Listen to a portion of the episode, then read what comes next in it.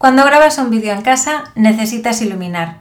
No hace falta que desde el principio tengas un equipo de iluminación, puedes tirar con las cosas que tienes en casa. Si te gustaría saber cómo puedes iluminar y trabajar la luz de manera súper fácil desde casa, quédate conmigo. Antes de empezar me presento por si aún no me conoces, soy Amalia de Gonzalo, fotógrafa y asesora de imagen. Mi objetivo es ayudarte a crear los vídeos para tu marca personal y a definir un estilo único con tu imagen. Todos los domingos puedes escucharme en el podcast Vestida para Ganar o ver aquí consejos sobre cómo mejorar tu imagen frente a la cámara y en tu día a día. Si te interesan estos vídeos, suscríbete al canal y haz clic en la campana para acceder a mis directos sorpresa. Si has intentado grabar un vídeo en casa, estoy segura que habrás pasado por varias fases. Una de ellas y que causa mucha frustración es iluminar la escena, ya que si lo haces con luz natural y atardece, se va la luz y te quedas a oscuras. O si grabas en una habitación con una luz artificial, sales o naranja o verde y no hay manera de cambiar la luz. Además, dependiendo de la dirección desde la que te apunte la luz, puede hacerte ojeras o marcarte arrugas en la cara que con una buena iluminación no ocurriría. Para que aprendas a crear un esquema de iluminación básico, te voy a hablar de tres cosas principales que has de tener en cuenta. Primero, la escena. Segundo, los puntos de luz. Y tercero, tu ubicación. La escena. Es el espacio donde transcurre la grabación. Trata de buscar siempre un lugar que esté alineado con tu marca. Por ejemplo, si has de hablar de tablas de ejercicios y deporte, ubica la escena en tu gimnasio con un fondo que contenga elementos relacionados.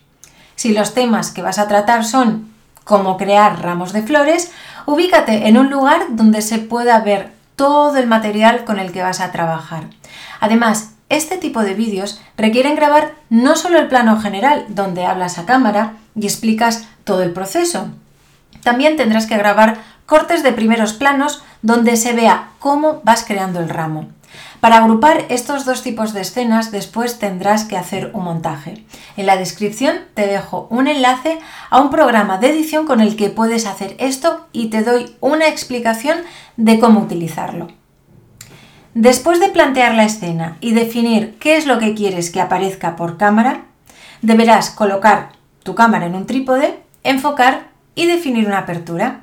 Para este tipo de planos te recomiendo un plano general o un plano medio, antes que planos cortos de tu persona hablando. Segundo, los puntos de luz. Deben de existir tres puntos de luz en la iluminación de tu escena. Una luz principal que está colocada de una manera más centrada a tu cara. Esta luz se encarga de matizar y dar luz a tu rostro. Es mejor que no la coloques muy cerca de ti para que no queme la imagen y salgas tremendamente pálida por cámara. Una luz secundaria o de relleno, que está colocada en el lado contrario y que te ilumina el resto del rostro y lo moldea. Y un contraluz. Esta luz separa tu figura del fondo. Se aplica contra el fondo donde estás grabando y te separa visualmente para que no aparezcas por cámara como pegada al fondo, sino que genera volumen. Tercero, tu ubicación. Con respecto a la posición de estas tres luces, está tu posición en el medio de todas ellas. Es importante que mantengas cierta simetría en la distancia de cada una de estas luces. Si estás en un espacio pequeño y de colores blancos, la luz rebotará más y puede que tengas que calibrar la luz para que la escena final no quede muy blanca. ¿Debería invertir y comprar luces para mis vídeos? Mi máxima siempre es mínima inversión, máximo beneficio.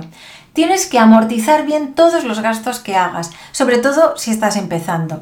Estoy segura que tienes lámparas en casa. Puedes comprar bombillas del mismo rango de luz e iluminar las escenas con las lámparas.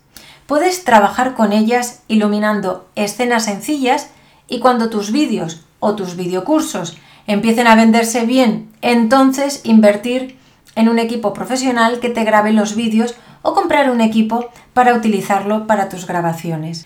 Sé que empezar a crear tus videoclases o tus primeros vídeos es difícil, al principio sobre todo, y surgen muchas dudas.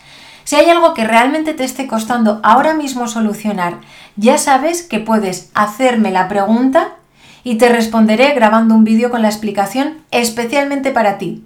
Para seguir esta conversación solo tienes que ir a amaliadegonzalo.com y en la página del podcast dejarme un comentario asociado a este vídeo. Hasta el próximo capítulo y recuerda, cuando tú cambias, todo cambia.